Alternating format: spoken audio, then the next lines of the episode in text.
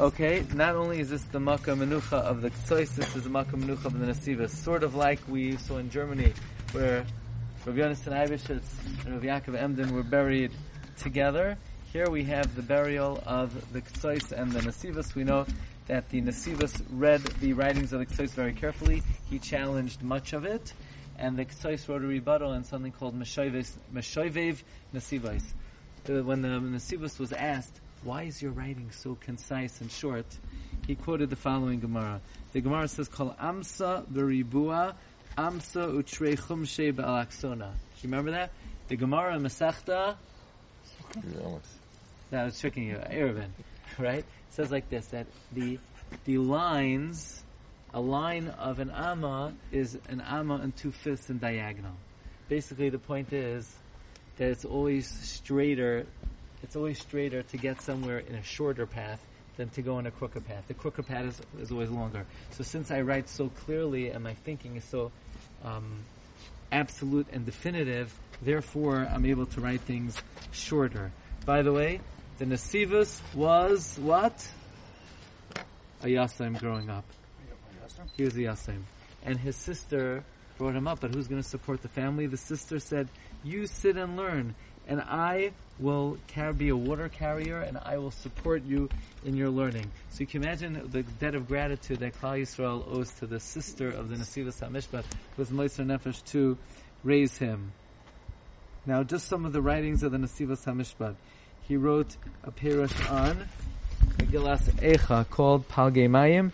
He wrote a Chavos Daas on Yoreh Deah. He wrote Darach HaChayim on Arachayim, and he wrote a perush on Megillas Esther, and um, he wrote on the Aggadah of Shas something called Emes L'Yaakov. He was the the Rebbe of Rebbe Eliyahu Gutmacher. He was the Rebbe of Rabbi Tzvi Hersh Kalischer. He writes in his Tzava, "Do not write on my Matzeva that I was a Rav."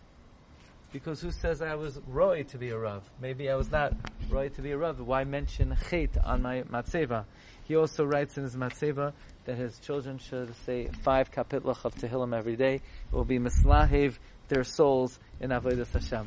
One amazing thing the Nesivas writes about the the uh, Migdal Bavel. What exactly is Migdal Bavel? They're making a tower to do what? To climb up to the heavens.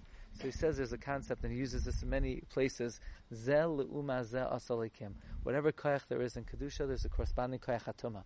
So he says if there's a city, Yerushalayim, and a makom called Bais HaMikdash that is a center point of Kedusha, then counteract to counteract that, there has to be a city in the world that it could be a, a city of tuma, and a makom like the Migdal, it could be a makom of tuma. And whatever there is in the world, there are always counter forces. So we could say, just to conclude, that we know we live in a time where there is an unparalleled amount of tumah in the world. The tumah that's available today in a split second wasn't available in probably in the Ukraine one hundred years ago, in, the, in five hundred years. So, but co- corresponding to that, the Rebbeinu Shem, it has to be, gives us an unparalleled level of kedusha today that never existed. And Baruch Hashem, we have so many svarim today, so many opportunities to learn so much kedusha. We should take advantage of it, and Baruch Hashem, this is part of it. I don't think uh, our ancestors had the opportunity to visit so many tzaddikim in their lifetime, and here in three, four days we visit tzaddikei hadoros that were never accessible. So may may all these tzaddikim be megan for us, be melitza yisham for us, abiyas gal tzedek.